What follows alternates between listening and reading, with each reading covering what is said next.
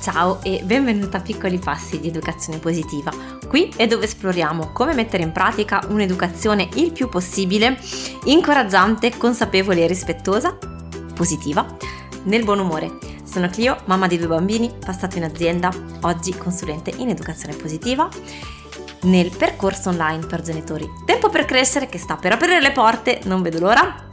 E oggi ti invito a considerare nuovi punti di vista sul coinvolgimento dei nostri bambini nella vita di tutti i giorni. Un respiro, un sorriso e cominciamo. Inizio tra l'altro con il, il, il leggere una, un commento che mi è arrivato da una delle mamme all'interno di Tempo per Crescere, molto breve, molto rapido, ma mi dice non sai quanto mi sei preziosa, i tuoi consigli hanno rivoluzionato tante cose. Um, e non vedo l'ora di accogliervi eh, all'interno di Tempo per Crescere la settimana prossima con eh, l'occasione del webinar sulle emozioni, il webinar gratuito a cui sei assolutamente invitato e che aprirà poi le iscrizioni, eh, le iscrizioni a Tempo per Crescere. Allora, approf- approfitto di questa settimana per ehm, parlare di uno di questi argomenti così, che a me sta particolarmente a cuore perché fanno parte di quell'organizzazione che era un po' il mio pallino e nel mio lavoro precedente, era il fulcro del mio lavoro precedente, um, ma partendo da, dal problema, partendo dal problema che noi possiamo osservare. Allora, bambini, non so se vi è mai capitato, che gli proponi di uscire e scoppia la crisi di quella proprio con la C maiuscola, proteste, non è giusto, io non ci vengo, piango, sbatto la porta della stanza, pianto, batto i piedi per terra, non è possibile, mi fai sempre fare quello che vuoi tu, non voglio venire perché devo essere costretto a fare quello che vuoi tu. Eh, si trascinano per terra, devi proprio trascinare di forza e anche così non riesci, si dimenano, tutto questo che sto descrivendo naturalmente vissuto in prima persona. ogni situazione, cosa. Um, cosa, cosa sta succedendo, come fare, tanto più che poi spesso e volentieri quello che succede è che poi le stesse sceneggiate si ripetono per tornare a casa, perché poi alla fine quello che stavate facendo in realtà era anche carino e simpatico perché tipicamente Spesso noi genitori, quando cerchiamo di organizzare nel weekend, nel tempo che passiamo con i nostri bambini, eh, andiamo a cercare spesso comunque attività che piacciono anche a loro, no? Quindi lo sappiamo che poi a loro piacerà, che si divertiranno, eccetera, eccetera, e quindi siamo lì che ci diciamo, ma perché? Perché? A me scattava anche questa cosa, no? Che um, durante la settimana c'è un po' la corsa, il tempo è poco, i compiti, quando so, adesso che sono più grandi, ma comunque anche quando erano più piccoli c'era eh, la spesa, c'erano da fare mille cose, poi essendo più piccolini magari avevano anche bisogno di, eh, di, di, più accudimento, di dormire di più, di più... Cioè, c'era un, dire, una, un lavoro fisico eh, intorno alle, alle, faccende di casa anche maggiore, per cui eh, tra il lavoro nostro e, e, e la, la, l'asilo, poi la scuola, le attività, le, le, varie cose, non so, io sentivo questa volontà di dire, ma il tempo che abbiamo insieme, in cui non dobbiamo fare la spesa, in cui non devo andare a correre a lavoro o portarvi in asilo, godiamocelo, no? Facciamo una cosa bella insieme, che ci divertiamo, una bella attività, mi illudevo, no? Mi programmavo le attività artistiche, andavo a cercare i progettini, i negozietti dove andarlo a comprare, piuttosto che le uscite, le cose che erano i miei occhi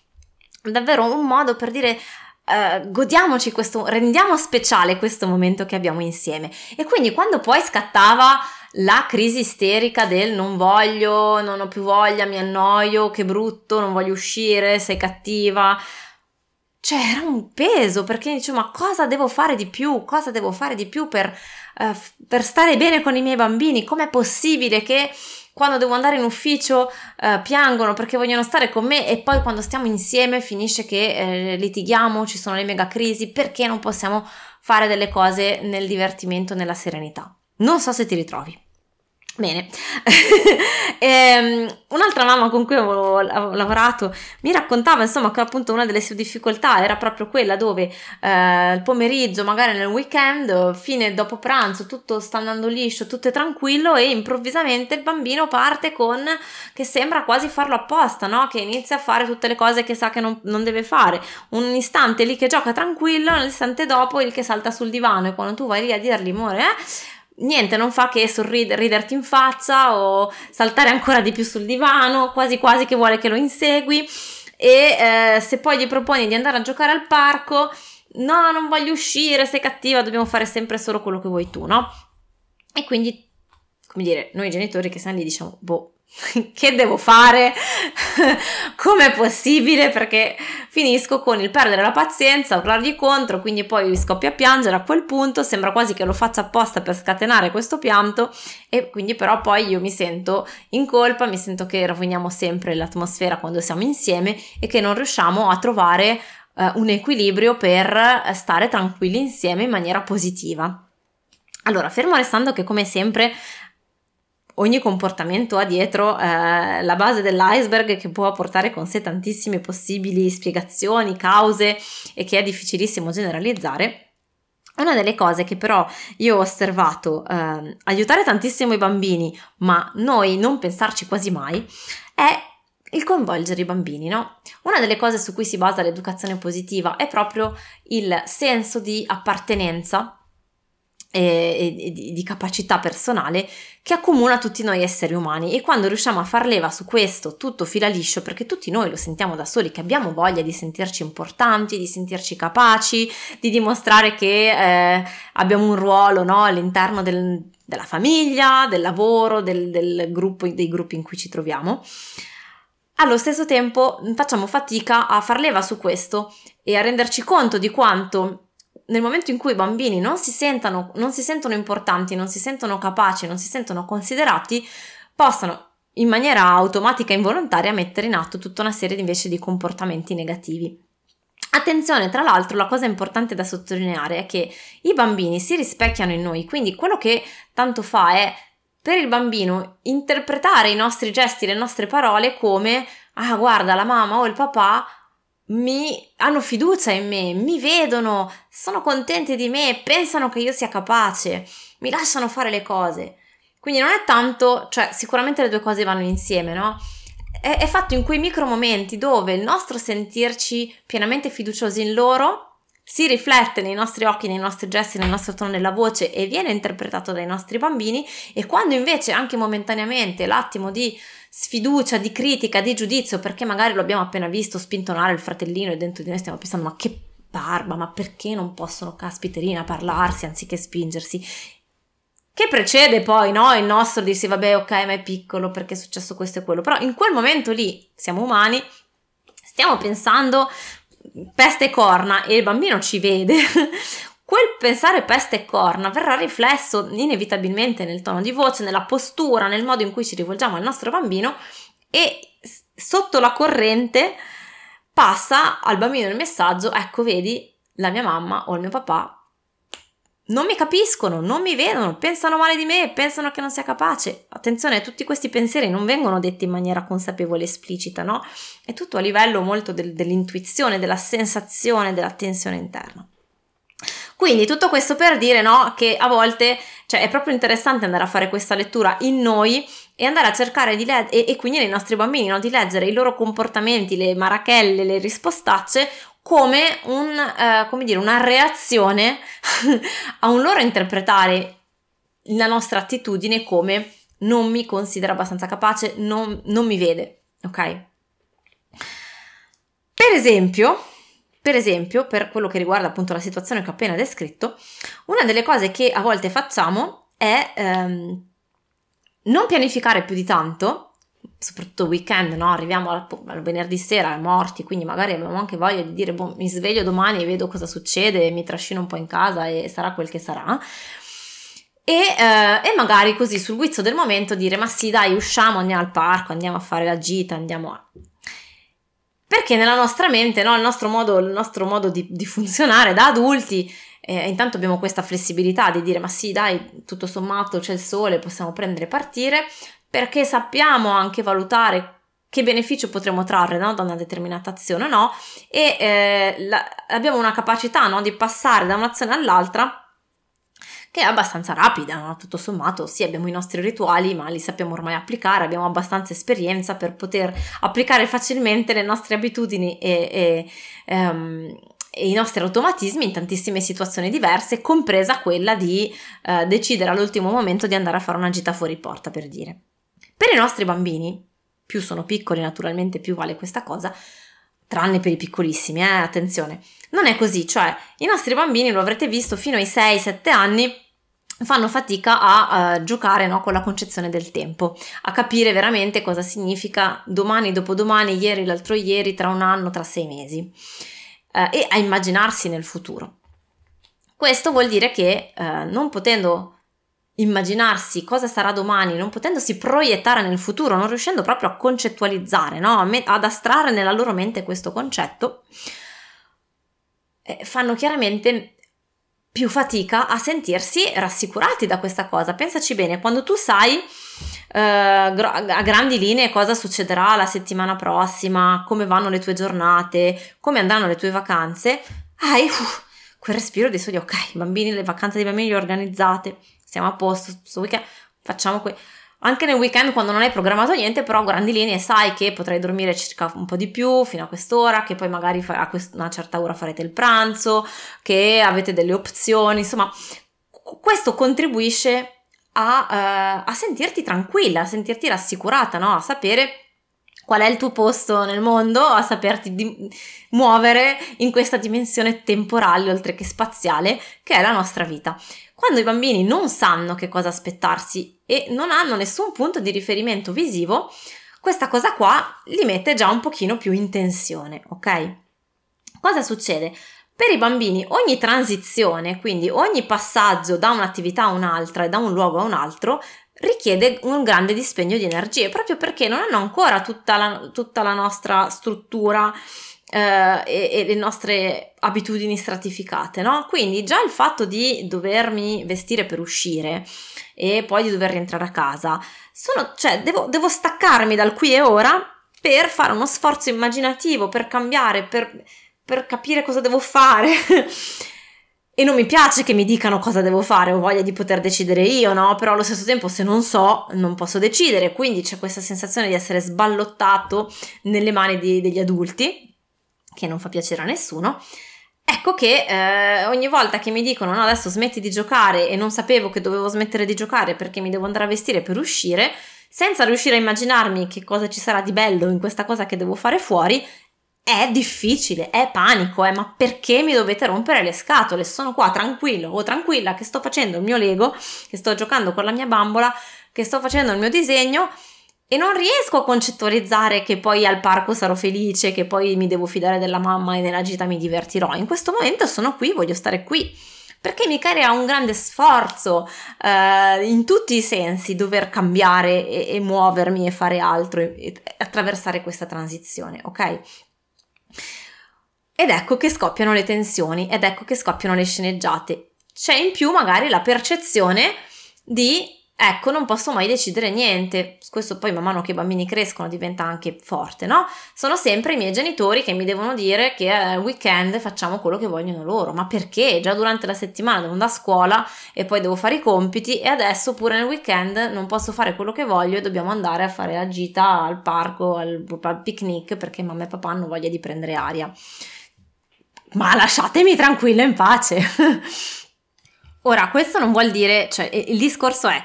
Cerco di capire qual è il punto di vista di mio figlio e di mia figlia, in primis perché questo mi aiuta a entrare in relazione con loro e quando la relazione con loro è eh, più complice, quando c'è questa comprensione reciproca che quindi porta con sé la fiducia reciproca, tutto il resto va a catena più liscio. Naturalmente questo non vuol dire che nel momento in cui capisco il punto di vista di mio figlio e di mia figlia, allora tutto sarà facile, allora mi diranno sempre di sì perché li abbiamo capiti né vuol dire che devo per forza rinunciare a, uh, a fare quello che avevo in mente perché sennò il mio bambino o la mia bambina fanno delle proteste.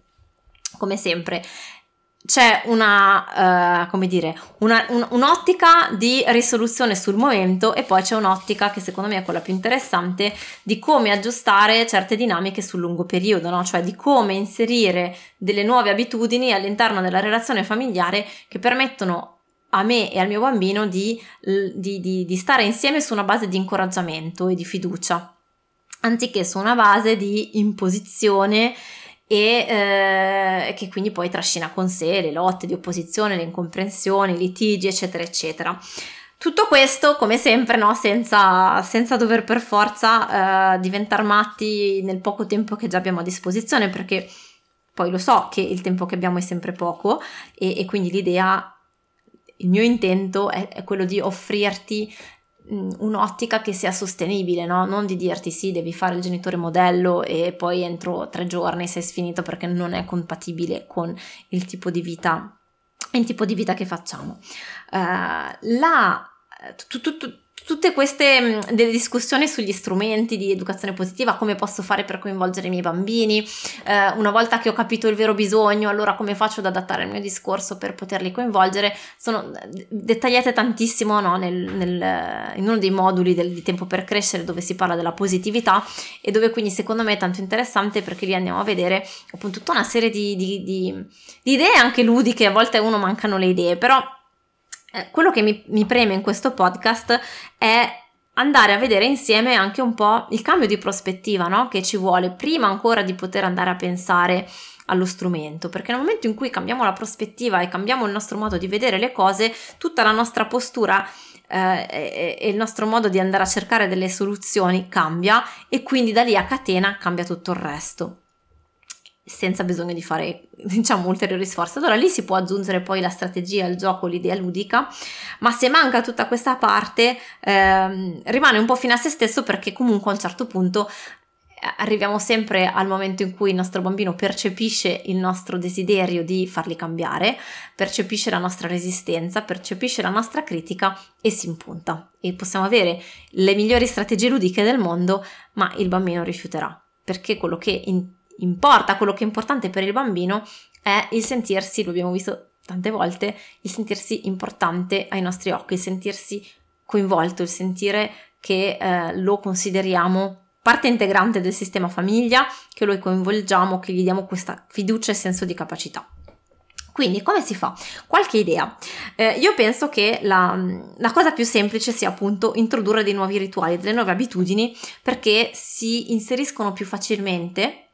eh, nel sistema, nell'organizzazione familiare e ehm, ci portano, come dire, a ritualizzare il fatto di incoraggiare positivamente i bambini e coinvolgerli anziché dover stare lì a pensarci e ci viene in mente sempre quando c'è il bambino che fa la crisi, protesta, batte i piedi e lì ci diciamo oh no, devo coinvolgerlo di più come faccio. Una delle cose che ehm, secondo me aiuta tantissimo è usare il calendario. Usare il calendario significa poter illustrare in maniera ovviamente diversa in base all'età dei nostri bambini. Se sono piccoli sono con i disegni, gli stickers e le immagini, se sono più grandi può essere già con la scrittura, ma poter dare loro e dare a noi stessi anche, funziona benissimo anche per gli adulti, un, uh, un qualche cosa di fisico e di visivo che viene deciso in anticipo per poter sapere prima cosa aspettarmi di quello che succederà. E quindi sapere uh, che domani uh, mi verranno a prendere i nonni, che dopodomani uh, c'è la gita, che tra tre giorni, ehm, non lo so, c'è il corso di judo i bambini più sono piccoli, più non è che possiamo dargli tra un mese cosa succederà, no? Vanno giorno per giorno, la mattina per la giornata stessa, la sera per il giorno dopo, però il fatto di avere un qualche cosa di visivo eh, poter, a cui fare affidamento, a cui poter fare riferimento per sapere oggi chi mi viene a prendere, oppure oggi eh, cosa facciamo dopo la merenda, oggi è sabato o vado in asilo, oppure siamo a casa con mamma e papà, è un grande aiuto perché rassicura i bambini, no? Permette loro di poter andare da soli a sapere che cosa mi succederà, anziché dover sempre fare affidamento su qualcun altro e sentirmi sballottato da un'attività all'altra, da un giorno all'altro, senza poter mai anticipare e, e capire che cosa mi sta per succedere. Pensa davvero a quanto senso di capacità in più e di autostima in più rafforzata fa il sapere che mi posso alzare dalla mia cameretta, andare al frigo, guardare cosa c'è appeso nel frigo e sapere che oggi pomeriggio eh, mi verranno a prendere i nonni o che oggi pomeriggio mi verrà a prendere la mamma, che oggi vado in asilo, ok? Per i più grandi comunque è la stessa cosa uh, e c'è tutto poi un discorso da fare sulla pianificazione, ma questa sarebbe una cosa a parte. Mm, quante, quanto è utile pianificare quando vogliamo raggiungere un obiettivo, anziché eh, avvalerci solo sulla nostra forza di volontà, lo pianifichiamo prima e ci diamo già in anticipo il piano d'azione, no? Penso, non so, la dieta. È molto più facile decidere a inizio settimana, dopo aver mangiato, che cosa voglio cucinare per il resto della settimana e su questa base fare la spesa piuttosto che deciderlo nel momento in cui sono stanca, se- sono le 7 di sera, ho i bambini che urlano, eh, che hanno fame, apro il frigo e tra il mio stress, la fatica, la fame, il bambino urlante, mi sarà molto più difficile attenermi al piano dietetico che mi ero fatta, no?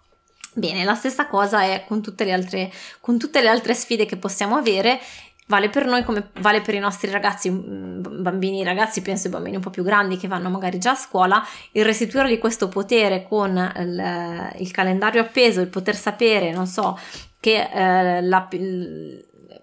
per esercitarsi a pianoforte possono fare esercizio questo giorno e questo giorno e che per eh, spezzettare un po' il compito di inglese che è molto lungo possono fare quest- tot, tot pagine oggi, tot pagine domani, deciderlo insieme in anticipo e vederlo scritto sul calendario le aiuterà tantissimo. Quindi ha una molteplice funzione ha una molteplice funzione nel coinvolgimento dei bambini, nel restituire loro questo senso di capacità anche il decidere in anticipo e il coinvolgere i bambini in anticipo eh, sulle uscite da fare nel weekend, per esempio, e anche su cosa mangiare la settimana, su, um, su quali compiti fare in casa, per esempio, su quali piccole responsabilità. Tutte queste cose sono modi per coinvolgere attivamente i nostri bambini nelle piccole decisioni che e grandi, anche decisi- più grandi decisioni che però li riguardano della vita familiare. E per far sì che venga proprio ritualizzato in modo che venga dato come parte integrante il fatto che sono partecipanti attivi di questo sistema famiglia, che non siamo sempre noi a imporre loro le cose, che abbiamo un momento, per esempio la riunione di famiglia, in cui ascoltarli, in cui ascoltare il loro parere prenderlo in conto, non soltanto il nostro. E quindi, per esempio, avere una riunione di famiglia in cui poter chiedere cosa vorreste fare di divertente insieme, sentiamo le varie idee magari non lo possiamo fare oggi, però se eh, emerge che vorremmo passare più tempo con mamma e papà a fare dei giochi, va bene, possiamo provare a guardare il calendario. In quale prossimo momento, weekend, possiamo eh, dedicarci a fare, non so, un torneo di ping pong o di giochi da tavolo? Abbiamo voglia di andare al cinema, benissimo, vediamo un po' allora rispetto alle nostre tempistiche, al budget, quando possiamo mettere questo pomeriggio eh, tutti insieme al cinema? Mi prendo il tempo di ascoltare i miei bambini, di ascoltare di cosa hanno voglia, lo possiamo pianificare e eseguire e questo incentiverà molto di più i bambini a ascoltare poi noi e le nostre voglie e questo diventa un gioco di squadra dove ok ci ascoltiamo reciprocamente dimmi qual è il tuo desiderio io ti espongo il mio e poi facciamo insieme un piano per far sì che entrambi possiamo essere ascoltati. Uh, il menu settimanale è la stessa cosa. Quante volte i nostri bambini si lamentano perché non, ci, non gli piace quello che prepariamo e noi giustamente non possiamo lasciare a loro decidere ogni volta anche perché eh, sta a noi no, dare le basi dell'alimentazione e poi se no la casa diventa un albergo, però quanto può essere interessante sedersi a tavolino una volta a settimana e chiedere a tutti tu cosa avresti voglia di mangiare questa settimana? E tu e poi di poter fare un menù dove chiaramente noi andremo a completare i buchi e a sistemare le cose con un'ottica di eh, alimentazione, di budget, di organizzazione familiare rispetto a sappiamo quanto tempo ci vuole a cucinare questa cosa, quindi non lo faremo quando arriviamo tardi a sera, eccetera, eccetera e di mettere anche però e di programmare in anticipo il momento magari nel weekend in cui poter fare le patatine fritte eh, piuttosto che eh, la torta al cioccolato. Um, anche approfittare di alcuni momenti chiave, può essere l'inizio di un nuovo anno scolastico, l'inizio dell'anno nuovo, il compleanno, la sera prima di andare a dormire, alcuni momenti particolarmente significativi, no? Per affrontare con i nostri bambini queste domande e chiedere ma a te cos'è che piace fare? Cosa ti piacerebbe fare di diverso? Cosa vorresti fare insieme a me? Uh, in che modo potresti pot- c'è qualche problema in casa uh, e, e come possiamo trovare insieme questa soluzione come possiamo darci una mano per le faccende di casa è la stessa cosa l'idea è davvero non di considerarle come una punizione, no? E di tirarle fuori quando siamo esasperati perché ci sembra che facciamo tutto noi e loro non facciano niente, ma di ritualizzarle in un'ottica di gioco di squadra, in un'ottica di dire ok, ti voglio responsabilizzare non per punirti, ma perché sei, ti, ti restituisco, ti riconosco una capacità in più e quindi la possibilità di giocare una parte più importante nella vita familiare e questo fin da subito e, man mano integrando no, il livello di difficoltà per adattarlo chiaramente alla capacità dei nostri bambini in base alla loro età. Però questo sguardo di coinvolgimento um, in un'ottica di fare davvero, di, di, di, fare gioco di squadra, di restituire questo senso di fiducia, di restituire questo senso di capacità e di rassicurazione allo stesso tempo, no? di permettere ai nostri bambini di sapere che sono ascoltati, che sono importanti per noi, che hanno... Um, che, che, sanno anche che cosa aspettarsi della loro giornata e della loro settimana, è un qualche cosa che gioca davvero uh, in sottofondo, che però aiuta tantissimo uh, nel, lungo, nel, medio e lungo periodo i bambini a, senti- a, a collaborare e a evitare quei picchi di, uh, di opposizione.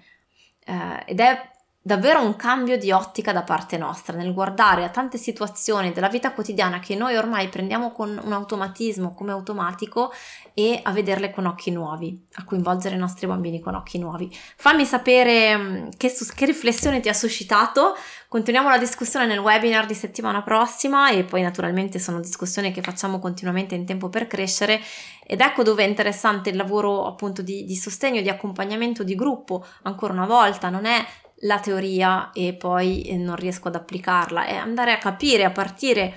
dal conflitto, dalla situazione di crisi che vivo con il mio bambino, avere uno sguardo esterno che mi restituisca delle domande che mi permettono di fare quella riflessione, di guardare la situazione con un punto di vista diverso che eh, diciamo sblocca la situazione perché va a cambiare il mio sguardo sulle cose e non sempre è possibile cambiare lo sguardo quando si è troppo vicini, a, a, troppo vicini alla situazione, troppo vicini alla cosa. Ci vediamo settimana prossima, ti vado un grande abbraccio e ti ringrazio.